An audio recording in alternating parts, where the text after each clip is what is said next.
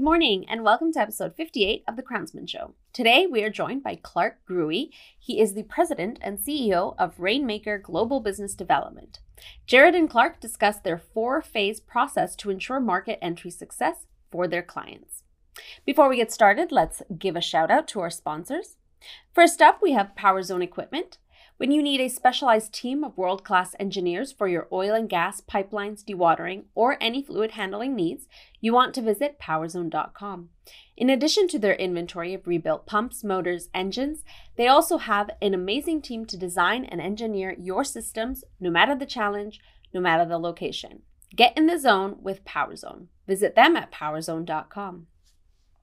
We also have Savona Equipment. Savona Equipment supplies new and used mining equipment around the world, from placer to underground to ore processing plants. They have gold concentrating tables, trommels, and mineral jigs in stock now to take advantage of the high gold prices. Visit them at savonaequipment.com where you will find more equipment every day. Well, let's get on with episode 58. Here is Clark and Jerrod Downey. We are back. Hello, everyone. Uh, my name is Jerrod Downey, and this is the Crownsmen Show. Today on the show, we have Clark Grue. He is the president and CEO of Rainmaker Global Business Development. Hello, Clark. How are you? Hi, Jerrod. I'm great. Thanks for having me. I'm uh, I'm looking forward to the discussion that we're going to have today um, because I think uh, we've had a couple very timely guests on lately. Things like um, operating remotely, like from a technical standpoint, and then your, I mean, your your offering of helping with business development. I, I don't know if there's a much better time to be on a show like ours, remotely, of course, and, and helping people deal with not just the challenges, but also the opportunities um, in today's market. So I want to kick it off. I want just give that really quick snapshot. We're going to dig into a lot of different elements, but that really quick snapshot of who Rainmaker is. Yeah, thanks, Jerrod. Uh, Rainmaker's been around. It started in Calgary in 2007. So it's been around for 13 years, working with international companies or companies that want to go international, maybe look at a new market, expand. Uh, and for many of the the first year, first 10 years of Rainmaker, a lot of our work was inbound to Canada. A lot of it came into the country. We had companies from mm-hmm. all over the world interested in some of the major projects happening here. So we, we worked with with Chinese companies, American companies, European, Middle East, um, all looking at Canada as a place to do business. We still do that, but what's been remarkable, Jerrod, for us for the past, uh, especially the past year, has been to support Canadian companies really looking to expand beyond our borders. And I think that's the important uh, element of what we're doing today. That'll be fairly interesting, I think, for your audience. There's I I there's a quite a range of size of company that watches this show. Um, people at different levels of the company, and so there's going to be an, automatically. The first question is, do do I fall within your scope? Um, what's the range, uh, the size of company that you work with?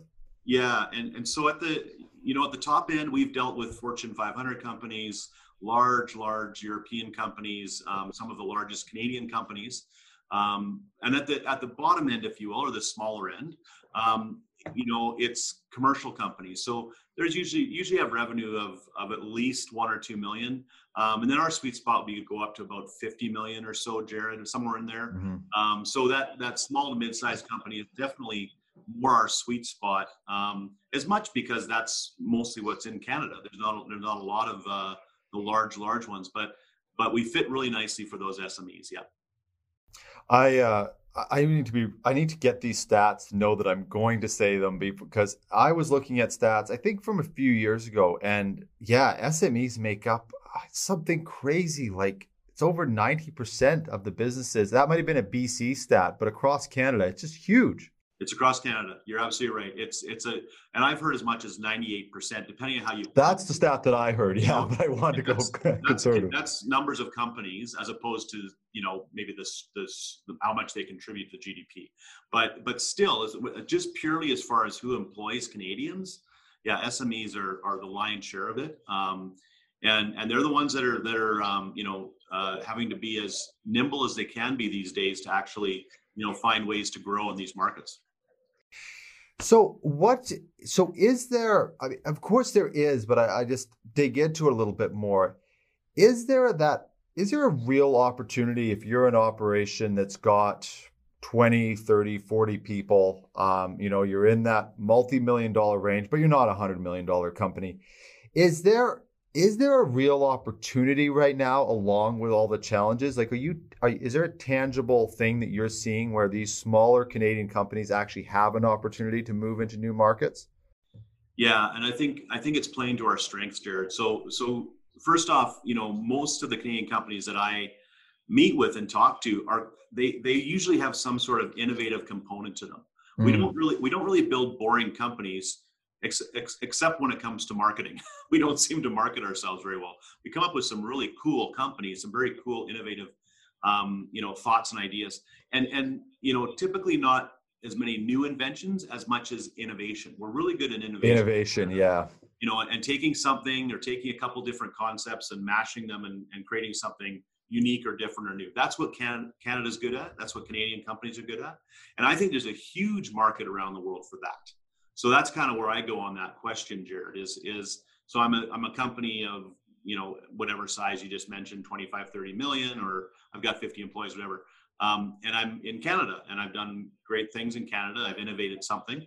Um, you know, is there a market for me somewhere else? Or should I even be thinking about that? Um, you know it's not yes for everybody i'm not i'm not one to say everybody should go global um, you really need to get the market fit um, right if you're going to be successful globally and that's that's the trick to it if you will I want to, um, Clark. There's, I want to go into there's there's a list of roadblocks that you you have. Um, I think they're on your website. I know you've certainly provided them to to us, and I mean, I was it was actually a frustrating thing to read, to be honest, because I was like, oh, I could have had that list 10 years ago. That would have just, I would have had so many things. I just would have went, oh, I need to find out about that.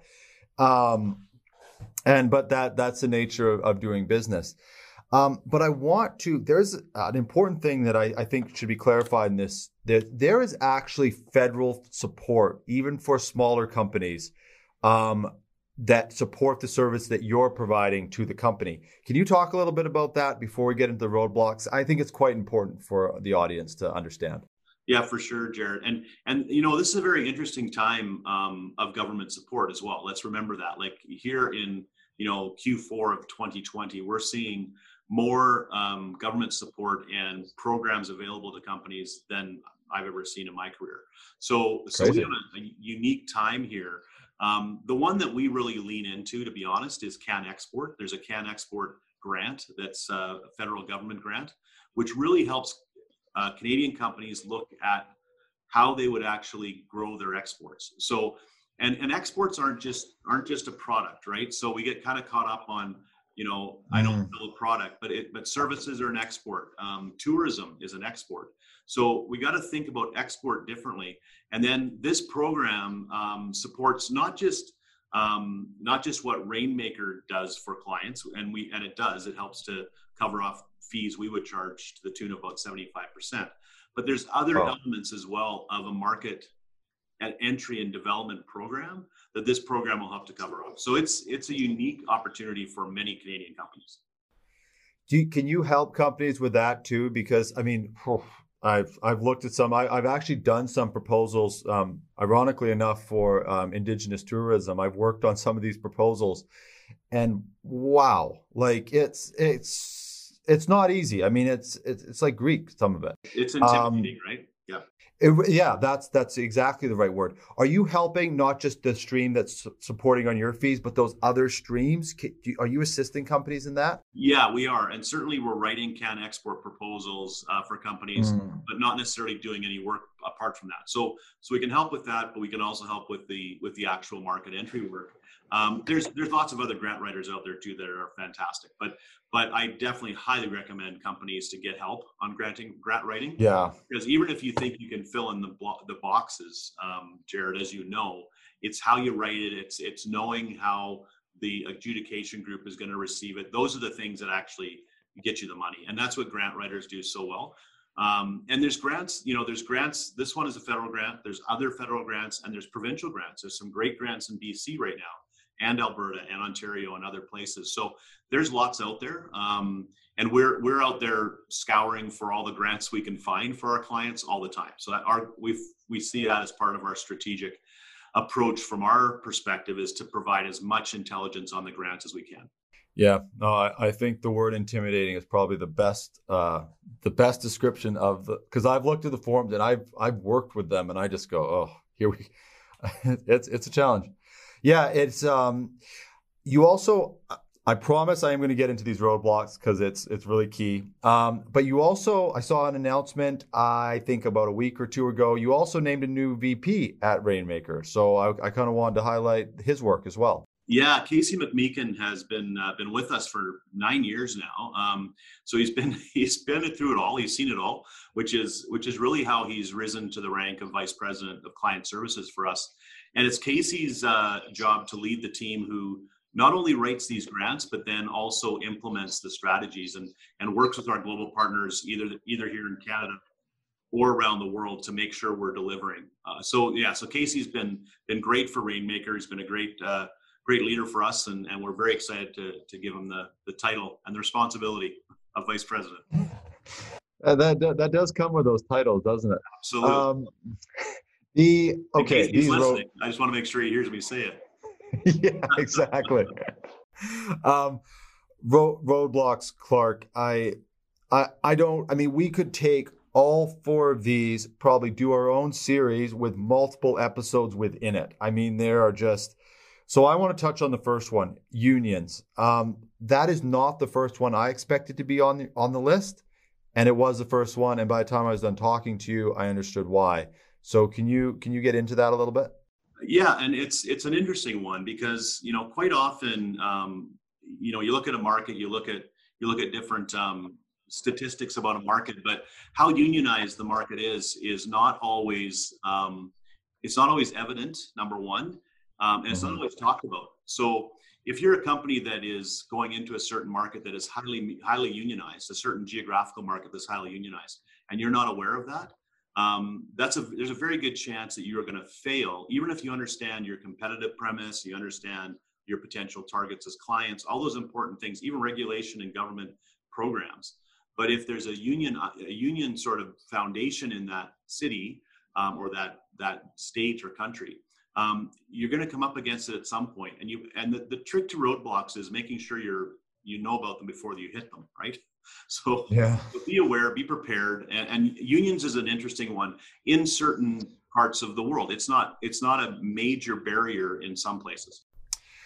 Well, I guess that's the key, right? Is just knowing, like you said, knowing going into it, because one a completely different region, it may not be a challenge. Um, and I actually wanted to get into uh, I wanted to get into some of those regions too with you a little bit later on because you you have an interesting way of of sort of dicing up how to look at a region. Um, but the next roadblock is is culture, and I mean you see that I I saw a, a friend of mine. Um, he'll probably watch the show and call me out now, but um, I saw him and he he took quite a bit of offense actually because he was um, um, qualified for a position and and he didn't get the position because of the the fit with company culture. Now, what you're dealing, of course, is not an individual. You're talking about taking a company and moving a culture, and I think this would be a good place to tie in some of that regional culture, even throughout Canada and the U.S. Um, can you talk a little bit about that and unpack it because it's a it's it's a major challenge that I think it's a hard one for people to adapt to because it's not quite ta- as tangible as other things. Yeah, yeah, certainly. And but it's a huge topic, right? Like so many companies mm. are talking about internal company culture, which is a huge a huge challenge of its own. And it's that's a different element. Your internal yeah. culture um, Jerrod, can also hinder your ability to go international. If you can't get buy-in within your within your own company, you probably you probably be struggling in some markets. And then, of course, there's the more obvious, um, the more obvious cultural challenges of going to Latin America, going to China, where you have, you know, embedded cultural ways that people function. Um, you know, siestas in Latin America that we're not used to. Uh, in China, you get. Um, I could get used to that pretty fast. Yeah, yeah I am I'm all in too. Um, yeah, why can't we figure that one out here? Um, yeah, but uh, you know, in China is another example of, of where you know if you go in if you go in without some sort of with if you're tone deaf on the culture, tone deaf on the culture, you you will fail and and you won't you won't be successful in in those markets. The other one that's that's I think interesting in North America is uh, and I don't know, Jerrod, if you've seen the book, The 11 Nations of North America, where you have, where it really defines a little bit of our north south trading um, uh, culture, if you will, where you have really these different pockets of cultural, religious, and historic roots or historic sort of pockets of people who really like to trade together. And then when you cross those, it sometimes gets cross-threaded. It's it's like we're speaking different languages, even though we most of us aren't. Um, so it's it's sort of why why Canada as well is almost more comfortable trading north south than east west in some occasions, apart from our mm. interprovincial apart from our interprovincial trade barriers, which I'm sure you can get a good politician on to talk about that. But but uh, ah, they they they're not as wild to come on these long form shows as you'd think. I don't. I wonder why. Um, you should get them on though. That's a, that's a major challenge for us in Canada. I tell you, it's it's easier in many cases to trade with a state, um, do business in another state than than a province, which really really is hard to take for me. I don't I don't I don't think that's a great thing for Canada. But mm-hmm. but when you start to look at the cultural differences and the cultural challenges, um, and much like unions as well, Jerrod, they can be barriers. They can also be opportunities. So if played right, or yeah, right, yeah, you can do very well in these cultures if you if you have the ability to actually um, actually dive into it and engage with it uh, effectively. Mm-hmm. You know, and that's and and I've I've been making mental notes to myself uh, leading up to this to this interview because it, it is easy to get it uh, kind of tilt towards sort of all the challenges and um, I, I when you were saying about that getting into a culture i was thinking i used to uh, i used to have this construction company and there was a there was a old Italian man that he I mean he built a ton of stuff in that city. I mean a ton of stuff and nice places. He was very good at it. And he gave us an opportunity and him and I I mean essentially ended up and I was I mean I was a kid. I was like 19. And we ended up sc- pretty much screaming at each other on the job site. And after that, we were friends. It was good to go. Because he needed that. He needed to know that someone could stand up and they were willing to back what they were saying up that they weren't just going to buckle. And that little understanding gave us so much opportunity. And that is how do you approach? I mean, you go to somewhere like China where the culture is so different, even the way that they communicate and maybe even a custom in a business meeting. I mean, my example is just this almost this silly little thing that happened. But on a large scale, how do you talk to a company when they're when you're trying to get them to to adapt or or to hold firm on their culture, all these things. How do you sort of approach that? Well, you know, it's it's a great question, Jerrod. And and the way, you know, I I, I answer it is this. It's all about building trust. So at the end of the day, that's what you mm. did with that particular Italian gentleman. Is you built his trust because now he he felt like he knew who you were enough to be able mm. to hmm. trust you. And that's really right. business the same thing. Whether whether we're in in in Mexico or Colombia or or China or Europe, it's still there's and even in the us i mean there's cultural norms that that are basically um, there in business to to develop trust or or or lose trust actually you know hurt the trust relationship. And my example from china was quite quite uh, quite a quite a trip actually in 2000 i can't remember which what year it was now i i'm forgetting i think 2010 uh, over there to um, to talk to a manufacturer of of heavy equipment and I was with the chairman. We were at dinner. We were we were eating and drinking. It was great. Um, food was amazing. Um, service was great. Everything was fantastic at this beautiful table. And we were trying to you know consummate our our deal going forward to bring them to Canada and to bring the product into Canada. And uh, we had done a little bit of drinking, so I, I, hope I can talk about this on your show. Um, and, and uh, this is, this is coffee in the cup, I promise. okay, sure. Um, so you know they would come around and they would say Gambé, and you would you would um, shoot the shoot whatever's in front of you. Yeah. Usually in shot glasses, it was fine.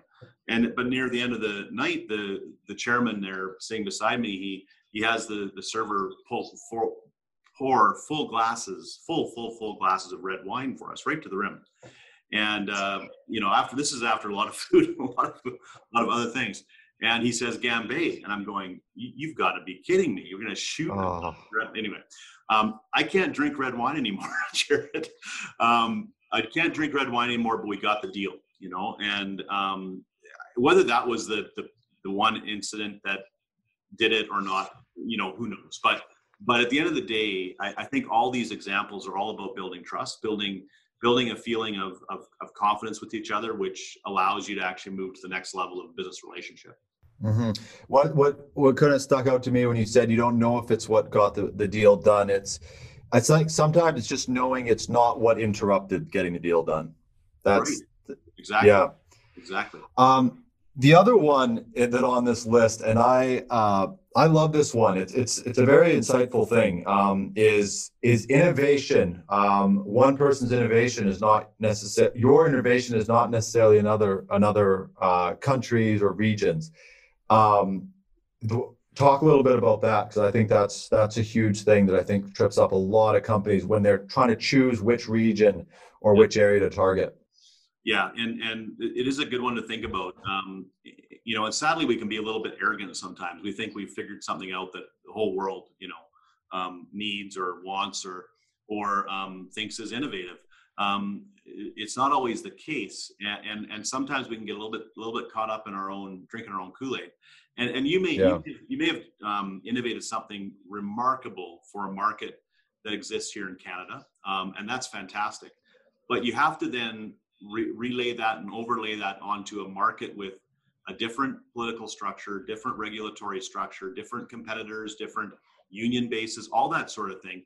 You you may you may find that your innovation is a perfect fit, or you may find that it's never going to fit in that market because because either because maybe they're already ahead of it, or they don't have to innovate the same way because of their particular market. So there are nuances to every single market um, that can can really Im- influence your traction in that market. The better we know that going in, we either can take that market off the list, which is if we need to, we do, or we can we can identify these challenges and then find ways to actually leverage leverage other things to get in. So it's important, um, you know, and and I I always get a little bit my back up a little bit when I hear you know that Canadians can be arrogant, and um, it bothers me.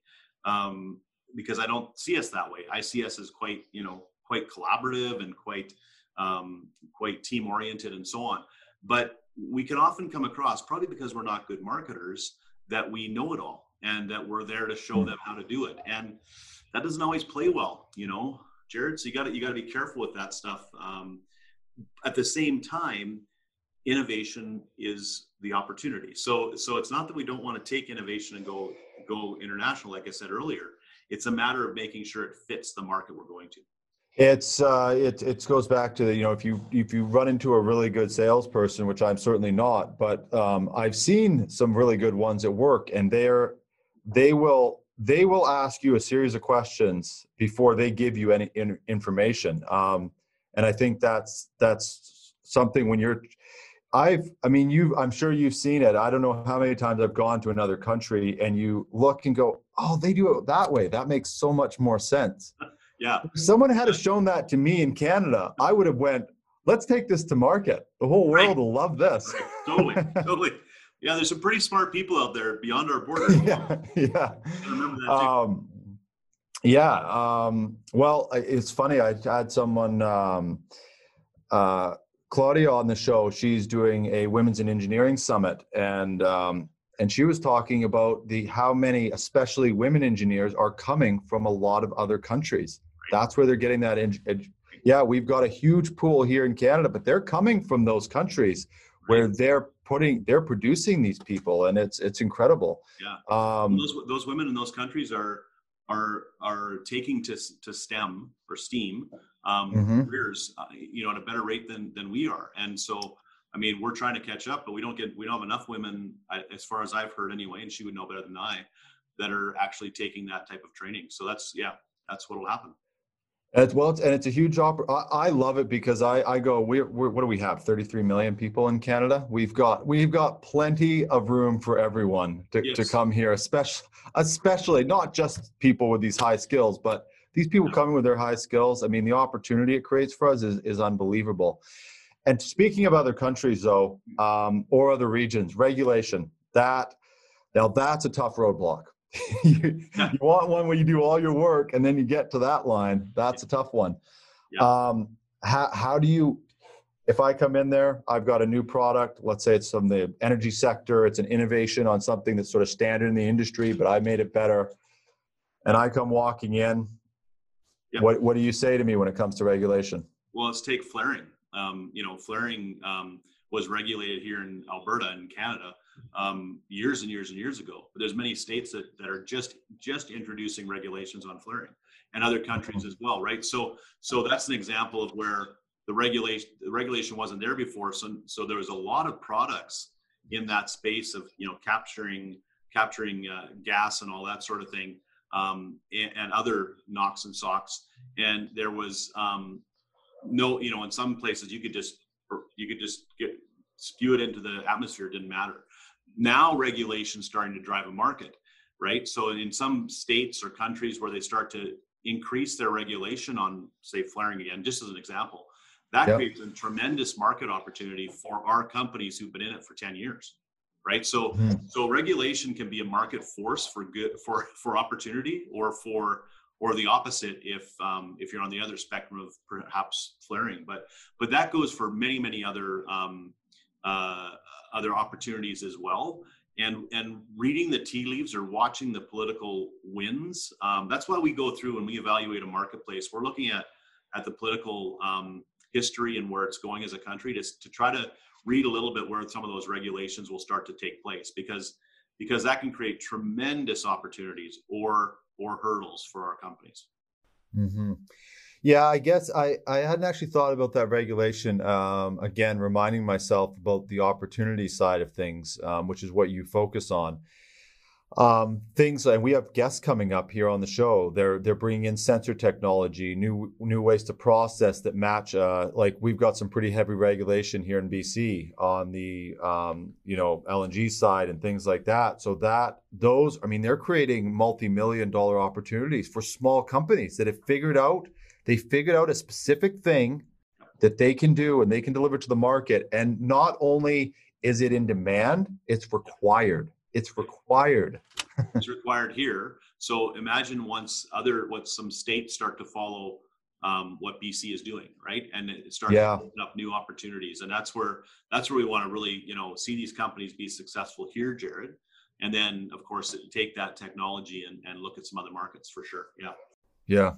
No, it's it's again. I mean, this this section alone, we could probably do five episodes looking at different regulatory uh, challenges and opportunities. I mean, you just go on forever. Um, but for the interest of time, uh, Clark, I want to I want to talk a little bit about your background because I mean you've I've had multiple conversations with you now. I mean you you you understand how companies need to approach and I I'm not just saying that. I know you do because you're basically pinpointing every mistake I've made along the way. So, uh, let's talk a little bit about your background. How did you sort of get to the point of Rainmaker and I mean I've I see that your your membership, your your uh, advi- on the advisory board for the 24th uh, World Petroleum Congress, um, for the Destination Canada. Sorry, I'm getting some funky stuff happening. Um, you were the vice chair of the American Chamber of Commerce in Canada, um, and the chair for the FDI uh, Forum. But you also worked for the British consulate, um, I believe. So you've got you've got quite a few moving parts still, and also from your past. So, could you just give us uh, just talk a little bit about it? Yeah, the, you know the the British government job was was tremendous. I I was I had some exposure to international business before that. Um, I was working with a company that did satellite communications. We helped we helped set them up in in Africa um, to to send data. And this was long, long, long time ago, Jerrod. You probably still in high school or I'm not sure, elementary school probably. But uh, anyway, so we were working with companies, mining companies out of Toronto, who were who mm-hmm. had who had um, mines in Africa, but needed the data from those mines every day for their reports to the market. And um, Yeah. so we would provide satellite communications back when it was very difficult.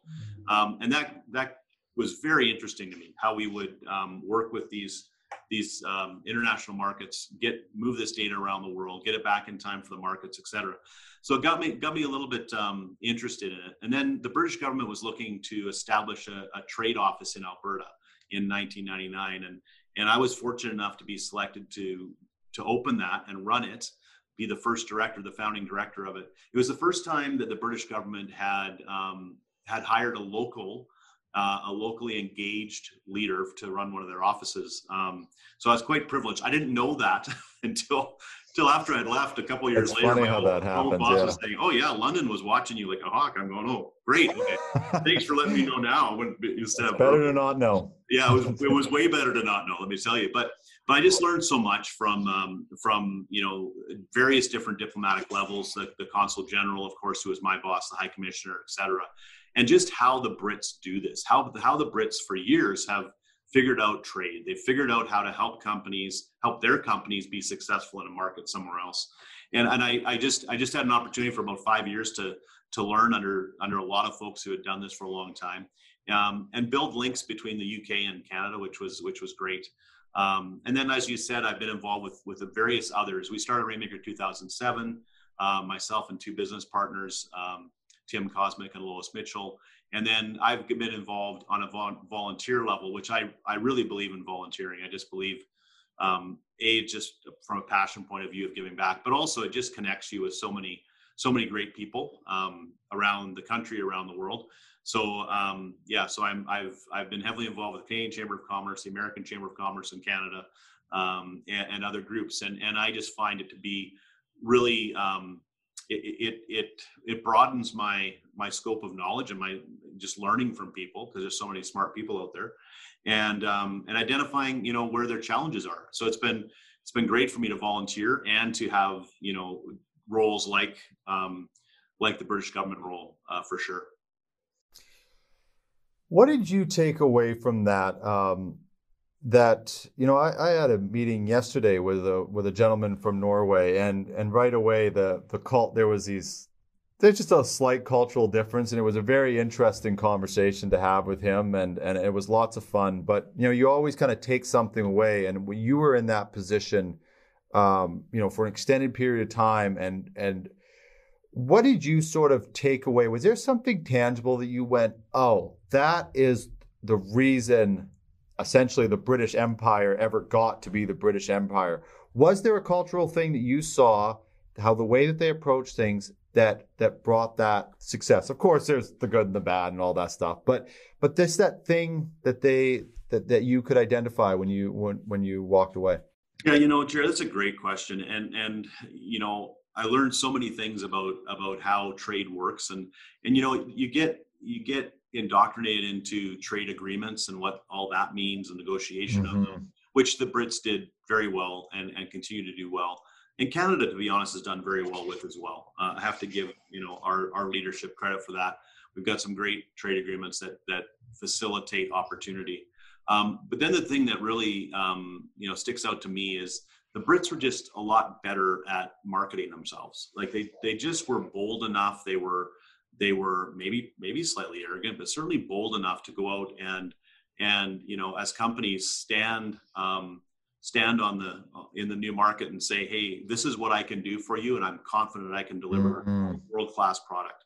And that's you know that's sort of the the um, the aha for me. It's like these guys really um, have just have not just figured out how to how to engineer things, um, but also then to take them to the world and to and to demonstrate to the world, um, if you will, that this is an innovation, as we spoke about earlier. This is not just you know another you know some lipstick uh, or or paint on something. This is a real innovation, and this is why. And being able to put that story together um, and the Brits are great storytellers, so maybe that's part of it. But but there's just a there's a capability there, and the Americans have it too, um, for going out and telling their story in such a way that intrigues Yeah. the market or intrigues a buyer to uh, to wanting to use it.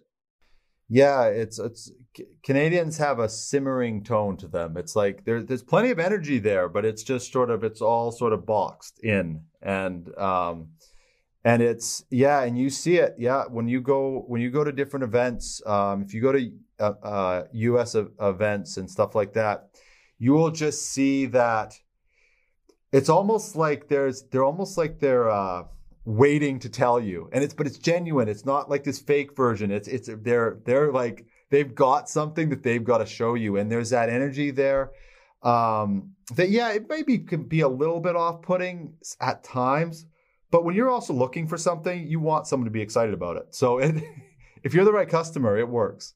Right. Totally. And and and it can it can be a bit much, like like you say, Jerrod. It can be it can come off a bit much, but um, but actually, you know, it's it's right to the point. Um, it's it's bold mm-hmm. enough to say this is what I'm here to talk to you about. Um, we don't need to spend three weeks getting to know each other before I tell you why I want to get to know you, and they're okay with that. And and there's a I'm not saying that Canadianism is is bad or wrong or, or not not the way um, the way we should you know be as a culture. Um, but you know, like take hockey, like we're good at hockey, and and that's all about hey, I'm coming at you, man. And so I'm not holding back. I'm not not the, the nice the nice hockey players like me who would give up the puck. They're not the guys. Come on, you know. So you know, there's there's that it's that it's that tenacity it's that drive it's that that i really respect from from a lot of other cultures but certainly the brits and, and the americans for sure yeah no it's a, it's an interesting conversation and i will i yeah. will say to close off that that section when you find a canadian to do business with that has the canadian politeness but that assertiveness yeah. it, those those people man are they good to do business with but they're hard to find i mean they're hard to find anywhere though those are those, those are rare people, and but when but they're they're worth looking for. That's for sure. Hundred percent. Um, I want to, as we're kind of coming to the close of this, Clark, I want to talk about. Um, you had another nice thing on your website with market analysis, and I want to run through those. I think it's one of those things. I don't, you know, we don't. I don't think we need to unpack it fully, but I just want you to run through them, and then, of course, people that you know need that services can reach out to you. Um, but those five Ds, I think they're important. I kind of wanted to make sure we got those covered in the episode. Uh, so could you just kind of walk through them, uh, starting with design? Yeah, for sure. Um, you know, and and we try to we try to make it as simple to understand what we do, um, Jerrod, as we as we can with our clients, because you know this whole idea of new market entry or business development in a new market is is a is a bit of an anomaly for people to get their head wrapped around. But yeah. under market analysis, the way we approach it is with the five Ds. So so we we look at we look at design, like we look at um, the design of how we're going to enter the market. So when we start out with a client, we're we're we're discovering how we might design a market entry strategy, right? So it's it's important to have that frame with everything we do. And then of course the next one is is data. Um, and and it's and you know getting the right data, the right mix of data. We have a number of um, uh, databases that we subscribe to, so we can collate information and and bring it together in an effective way for our clients. And it's really, really important we get that right.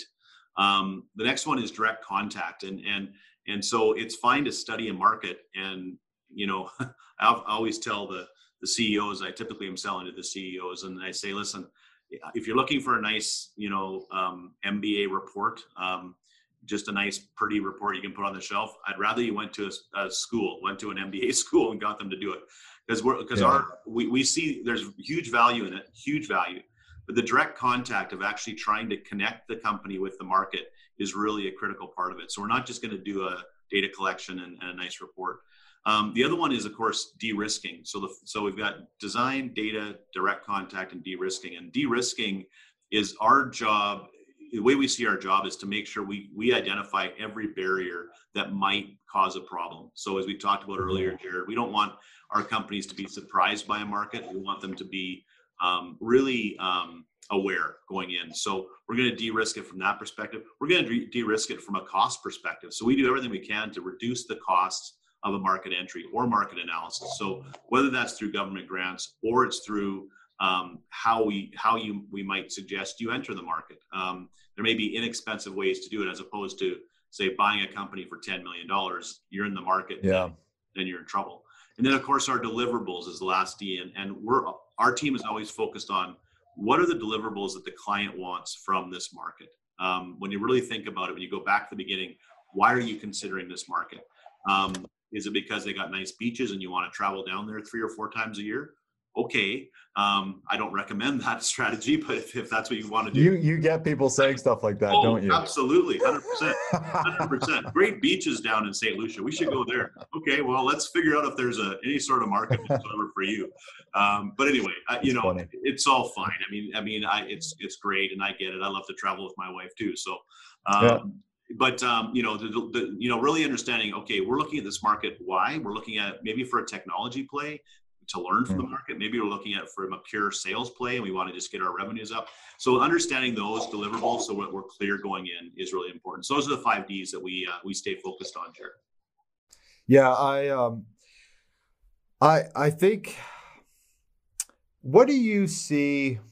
Um, what do you see what, what, with right right now? What's happening? Everything being shut down, and and we talked touched on it a little bit at the beginning do you what what do you what do you see companies um, if you could kind of categorize what do you see the approach of companies right now? I mean it's it's a it's, it's a little bit of an unfair question because there's companies that are hurting so badly right now and i'm not i'm i mean some of them they're just it's beyond their control. Like that's it, there's nothing that they can do about it. So i'm i'm not minimizing what they're going through. But what is sort of the approach you're seeing, or even would you recommend to companies that are going in Canada, um, or you? I mean, we have lots of U.S. listeners as well. Um, how how are you kind of encouraging them to approach when when such a major shift in in basically global business right now? Yeah, yeah, it is a huge question. Um, we, we've got two more hours. Okay. so you know, it, it's it's it's a great question though because a lot of people are asking right now, well, what's what's yeah. the world going to look like in 2021 and 2022? Um, where where is the puck going to go going to be? Where is it going? All those sorts of things. And I think if you look at look at some industries to start with, um, you know, you look at health, you look at technology, you look at transportation. Um, they're all going to be um, strong going forward, in, in mm-hmm. my opinion. Um, so if you have something that, that includes that, you're, you're probably you want to lean into that a little bit. I think going forward. Um, but there's a lot of companies, that, companies don't have that, right? Some companies don't have that opportunity, and they're looking at um, you know maybe a shrinking a shrinking industry, and and that's when you have to you have to think about innovating what you do, how you do it and that's where i think you know when you look at yourself in your value chain like look at the value chain that you reside in you every company resides somewhere in a value chain. You're you, yeah. you mean somebody to something to somebody because and and you start looking up and down the value chain um, that can often lead to you know oh my my suppliers are doing this or you know and they've innovated this way or my my client has actually added this element to their business how does that change what i could offer right and i, and I think that's where it's not easy thinking sometimes because it's it's it's one of those tough, painful dis- discussions to have with your senior leadership team looking around. How do we, what do we add right now in this ever changing, evolving marketplace that we're in? Um, and then start to adapt. Maybe look at partnerships in a different way. I think collaboration and partnerships will be a big part of how we go forward. Um, yeah. This this whole idea that I can own my vertical and you know and compete. I I'm more of a you know partnerships will lead the way guy, um, and being smart about the partnerships that you strike will be really, I think, what will determine the the, the winners going forward. Um, I have one other thought, Jerrod. Sorry, I don't know if you want to comment on that, and then I can. No, no, no, yeah. please. The other part is that you know, as you look at the as you look at the government um, involvement in the economy, it's at a different level. It's never been at this level before, and I I believe they're going to. Many governments will look to spend spend their way through this to keep the economies going uh, to keep pouring into the pouring the you know into some GDP. Um, and so, because as the as the as the businesses are more reluctant to spend because they don't their their risk levels are high, and consumers maybe are a little bit more reluctant to spend. All you have left is government. So government's going to be the one that has to spend. And, and, mm-hmm. and they will. Um, so I would also be looking at if there's any way you can supply to governments. Think about that because that's probably where there'll be um, some funding available, uh, some contracts available. And we can discuss politically whether that's the right thing or the wrong thing. But I, I believe yeah. there's going to be quite a bit of opportunity in that space. Yeah, and then like you said, things like regulatory demand that's going to drive um, those companies that are supplying that government demand. they're they're gonna they're gonna need certain mechanisms and devices and all all the, you know the sensor technology, all this stuff sort of stuff that's coming into play. There's lots of opportunities in that. Um, yeah, no, Clark, it's it's uh, like I said, it's it's like it's hard. It's like, it's like we've started a conversation, and I I know you're out there talking to people though. Um, if someone just wants to reach out in that initial uh, chat, you know, just to talk to you. You've sort of given that company size range. Um, but but I, I, get the sense from just talking to you, you're you're pretty open to having that initial discussion. Just if someone has a couple things they want to clarify and, and just sort of uh, engage with you. Totally, absolutely, Jerrod. And and and listen, I mean, I, I try to handle those myself whenever I can. Um, I've got you know market experts on Latin America and the U.S. and China and mm-hmm. Europe here, and sometimes it's I do I do them more of a service just to say, hey, you should talk to Karen or you should talk to Hugh or you should talk to you know Peter Patrick in Austria. That, that's what I'll often do. But I'm more than happy always to take a, an inquiry, a chat. I, I, I, find it fascinating personally. That's why I'm in the business, right? To get to know companies and and understand their their challenges and what they're trying to do. And, and then try to figure out a solution to help them. I, I, you know, even if they don't use us for anything, I am, I'm always intrigued to try to help companies, uh, you know, get to their next, um, you know, milestone or, or marker in the road. It's, it's, it's fun for me. So. Have you, uh, how have you adjusted to, I mean, I know you do in-person speaking and all that sort of stuff. I, I like how we need to clarify now that in-person speaking, that's, yeah, right? just used to be called uh, speaking, but um, right. Is that, how is that for you though? Just, you know, as we're wrapping up, just on a personal level, um, what, how, how is it, what, what's it like for you having to shift and, and the way you communicate. I know you're sort of, I mean, I'm not saying you're an extrovert, but I, I see that you're out there and you talk to a lot of people and yeah and that's sort of been pulled away from a lot of us that are used to that sort of environment. Uh, how do you sort of adjust on a personal level? Well, it's been interesting, uh, interesting change, Jerrod. And, and, I mean, you know, you're you're very aware of this, but um, it, you know, it's it feels strange to be like in my office here talking to thousands of people on your show. But but you know, um, I, I do a lot of webinars. I do a lot of different presentations this way um, and you don't get to see the people and it, it's a totally different feeling from a speaker's point of view. Mm-hmm. flip side to that is the number of people i've spoken to this year is through the charts and i'm sure same for you. So so oh, you know insane. yeah so the, the numbers are are crazy when you think about all the different people now who you know watch your show and, and, and understand what you're doing because they're they're less they're they're not moving around as much. They're they're at their office more often able to watch the crowns. Like this these are the things that that um that I find very fascinating. Now, I totally miss, you know, business events and, and getting out with people and, and meeting people and shaking hands and, and all that, all that fun stuff. I, I, I really do enjoy that. And I've been involved in the event industry for many, many years. And, you know, so it's different. In fact, tomorrow I have my first sort of live three minute speech um, uh, over at the airport. Um, they're doing oh. a hop. They're actually, Air Canada is doing a hop between Calgary and, and Vancouver just to show uh, show showcase you know what Air Canada is doing to be safe and in travel. But um, you know, I'm a little nervous. I haven't done anything live for a long time. so it's, it's, well, you only got three minutes.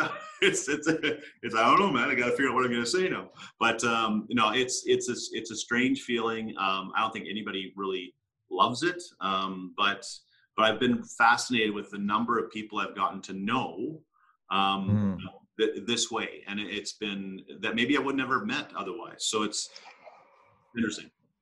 Yeah, no, for sure. I mean, what you and I are connected through Paul Painter. He uh, connected us. You've you've had some similarities actually in your your careers. Um, he worked for the British uh, consulate as well. Yeah. And I mean, yeah, um, I I do you know what? I actually don't live events. I uh, I like groups of about two or three people. At, once it gets to about ten, I'm one of these people that likes to go high, and I have to really kind of psych myself up for it.